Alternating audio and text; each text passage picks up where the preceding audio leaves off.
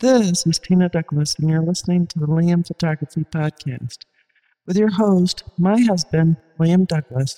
Enjoy!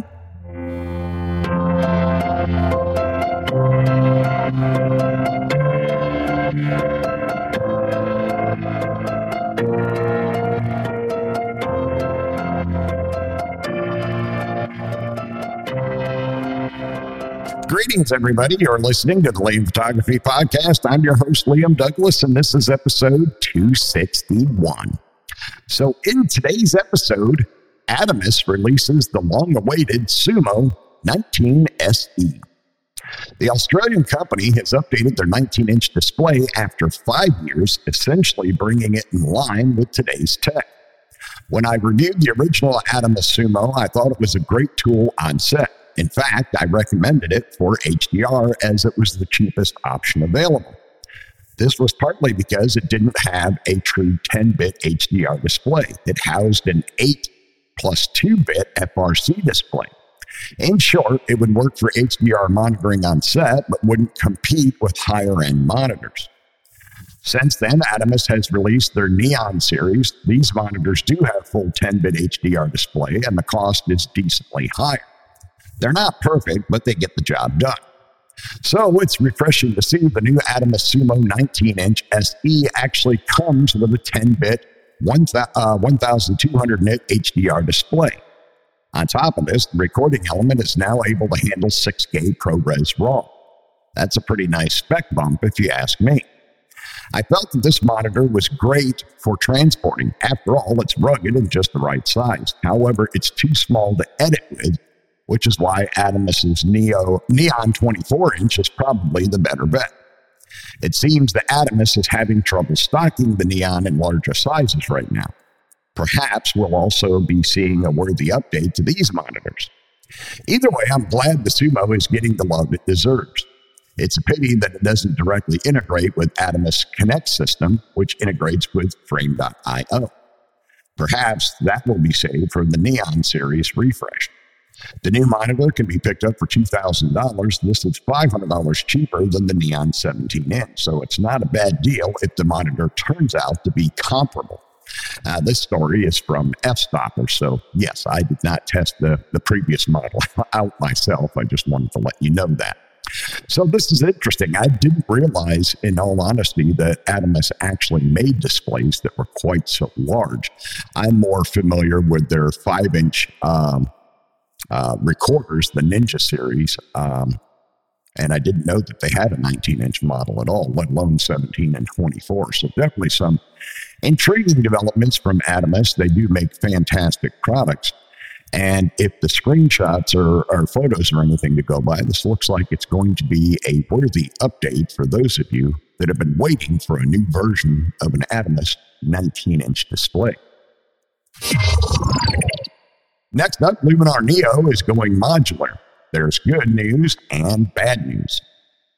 Were you wanting to do some HDR work in Luminar Neo? It's about to be offered as a paid extension. HDR Merge compiles multiple exposure bracketed images into a single HDR image. It can merge up to 10 photos and deliver an increased level of color enhancement, making the final result look as close as possible to what the eye sees. HDR Merge is scheduled to be released on July 28th, and the pre order starts today. Now, HDR is nothing new. Photographers have been bracketing photos for years, and its star has faded a bit over the years as cameras have offered increased dynamic range. It's still a big deal for real estate photographers, and landscape photographers still use it in extreme lighting conditions. Skylum offered their own HDR software for many years called Aurora. It's discontinued now, so the timing is good for photographers who want to do HDR.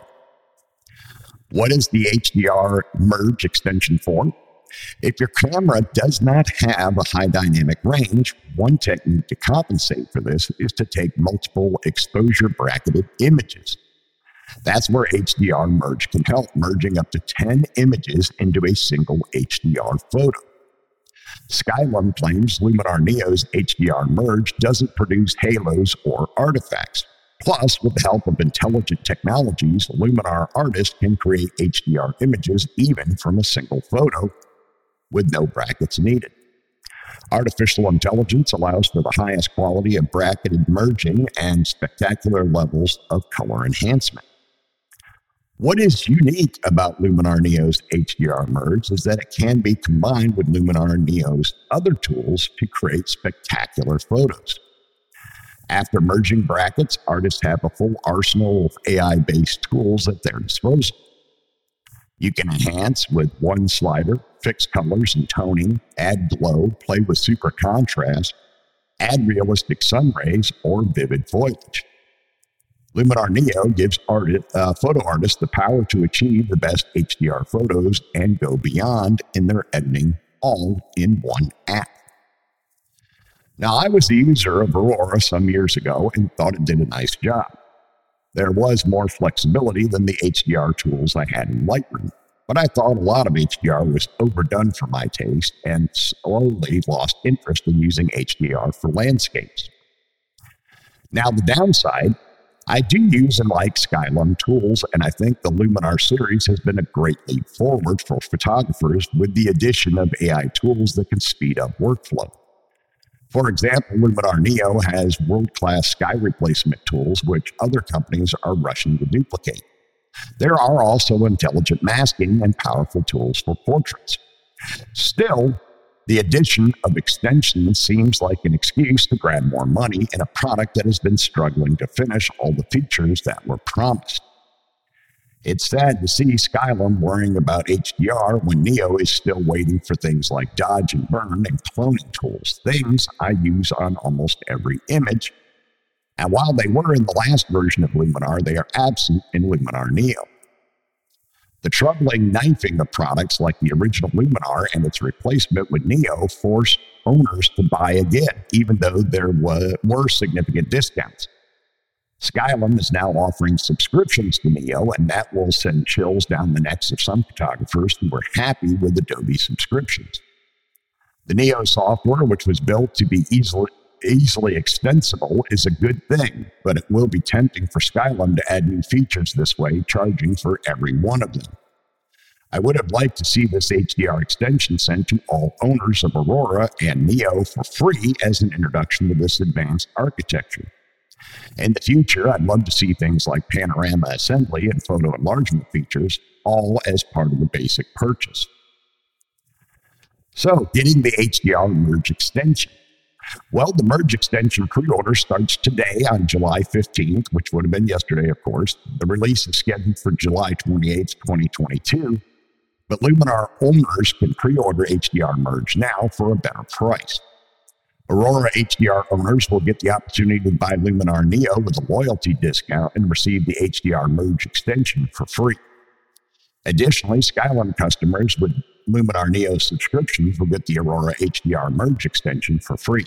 Otherwise, you'll shell out for it again. You can get the details at this link in this article in the show notes for today's episode. Luminar Neo will also be available in the Microsoft and Apple app stores. I'm happy to see Luminar Neo is extensible, but I foresee a lot of paid updates in the future, which I think goes against some of the original goals of Skylum. I want them to succeed and prosper. They are nice people and innovative. Their coders are working in the Ukraine under horrible conditions, but still, finish Neo before you extend it. I have an advanced copy of the HDR Merge extension, and soon will share my thoughts when I've had a chance to use it. Now, again, this story is from F Stoppers. I have not received my advanced copy of the Luminar Neo HDR extension as of yet. I should be getting one because I've been a customer of theirs for a long time, and they generally always sent me beta versions of the new software to try out and give my feedback on. But we'll have to wait and see if they do it for the HDR merge extension. Now, I do agree with Mel Martin, the person that wrote this article at F Stoppers. I think it's a bad idea for Luminar to be more concerned with adding on paid extensions when they haven't fully fleshed out Luminar Neo as a software yet. They should have been concentrating on the other features that Mel talked about in his article instead of worrying about grabbing more dollars as quickly as they could. But again, that's my opinion. They are a good group of folks, and I wish them the best during this horrible situation in Ukraine. Next up, TT Artisan's new 50 millimeter f2 full frame lens costs only $69.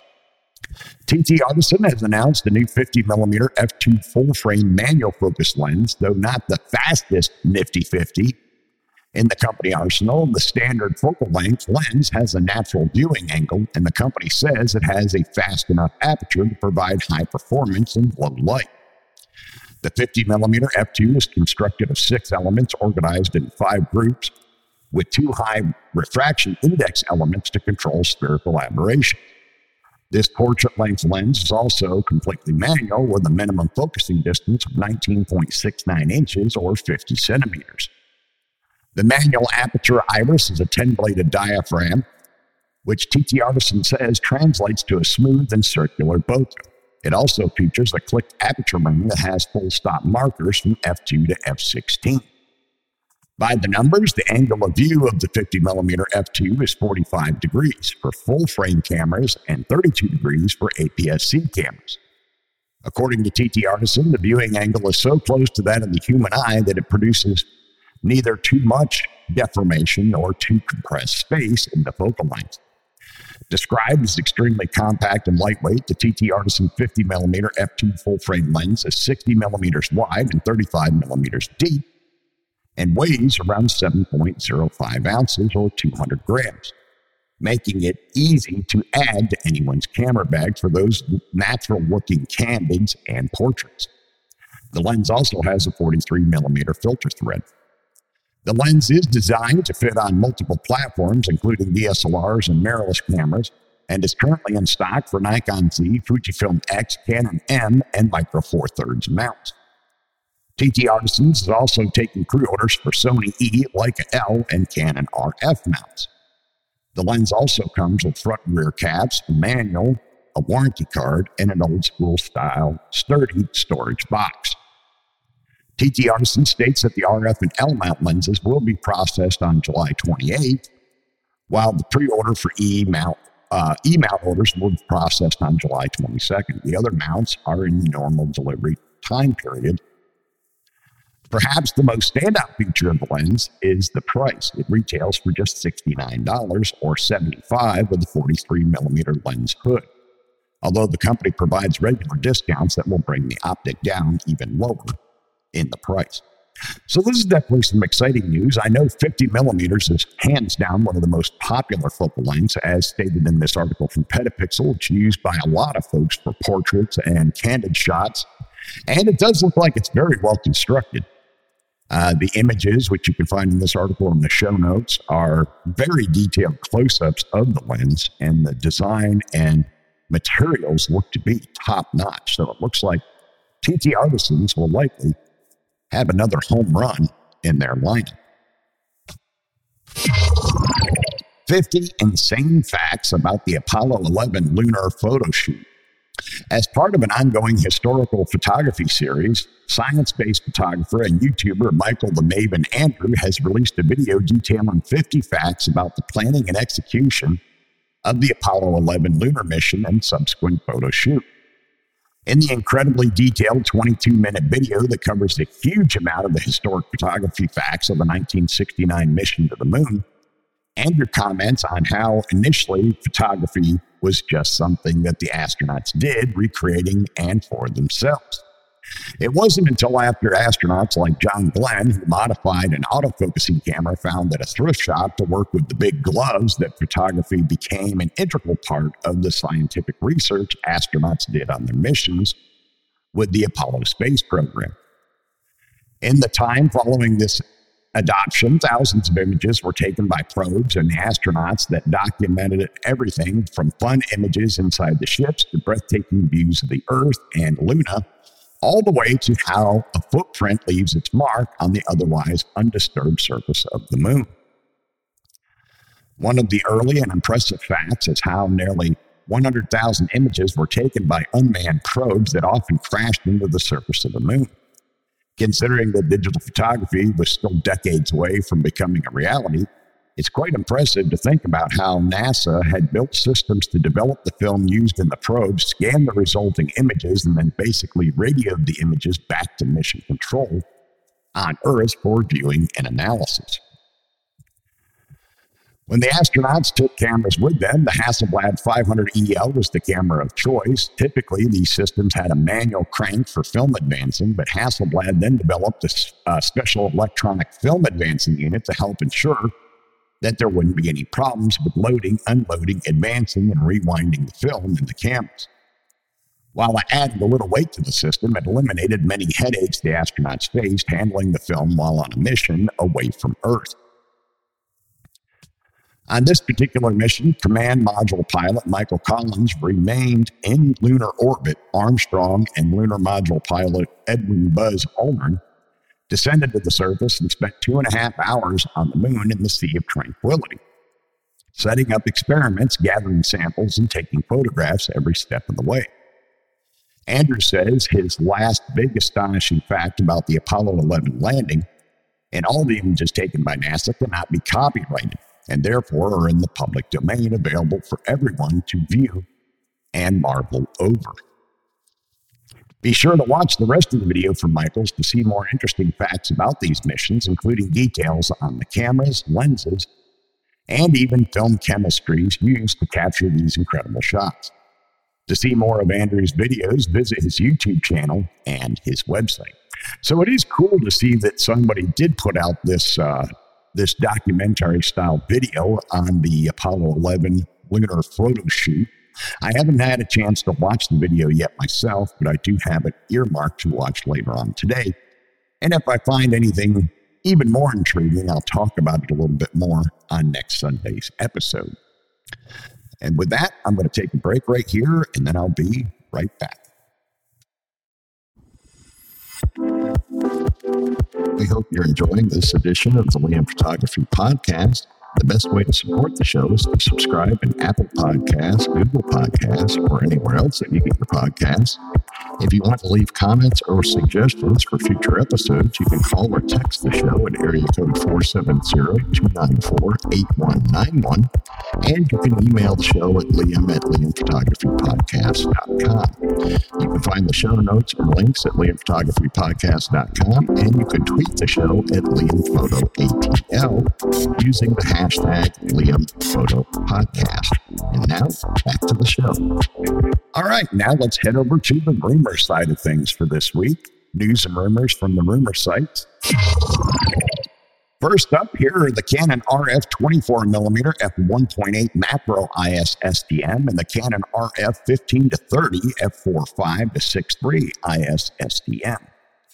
Canon will announce the long rumored lenses, and let's see here shortly. Here are the specifications and some images of the new affordable lenses for the RF mount. The Canon RF 15 to 30 f4.5 to 6.3 IS STM. Lens configuration 13 elements in 11 groups. Shortest shooting distance is 0.16 meters. Maximum shooting magnification is 0.5 times.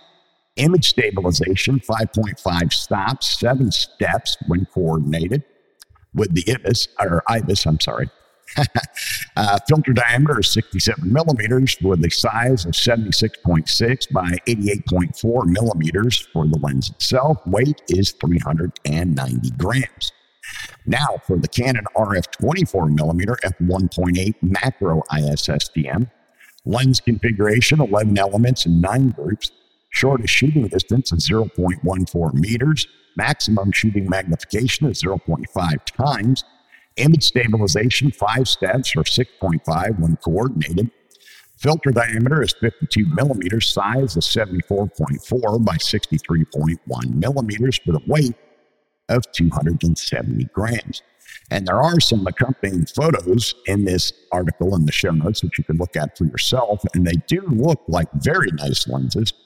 I think they're going to be popular additions to the RF lineup because these will be less expensive lenses. These are again from the silver band lineup of Canon RF lenses, which are more affordable and geared more towards consumers and hobbyist photographers. Breaking Fujifilm X-H2 and Fujifilm X-T5 coming with new lower base ISO, less than 160. Multiple trusted sources have reported to us that the 40 megapixel non-stack Fujifilm X-H2 will have a lower base ISO than the current Fujifilm models, including the Fujifilm X-H2S, which still has ISO 160 as its lowest native value. I, will, I was always of the opinion that a lower base ISO, ISO should be a top priority for Fujifilm, so this rumor makes me particularly happy.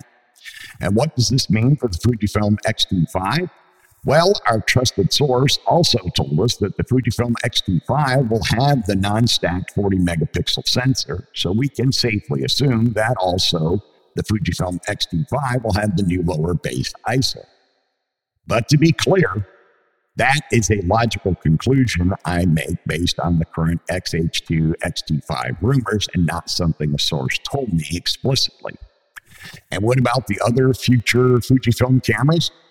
Now, Fujifilm has stated that except for the Fujifilm XH line, which has both sensor options, all other camera lines will either get the stacked 26 megapixel or the 40 megapixel non stacked sensor.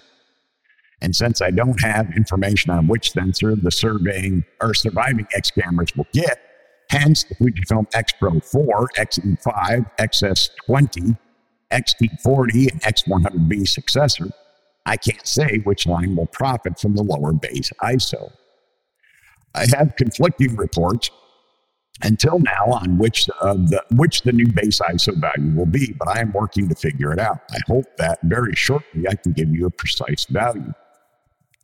So for now, we'll have to wait and see. And I do agree with Patrick from Fuji Rumors. I always thought it was kind of odd that Fuji's lowest base ISO was 160 when on most other cameras it's 100.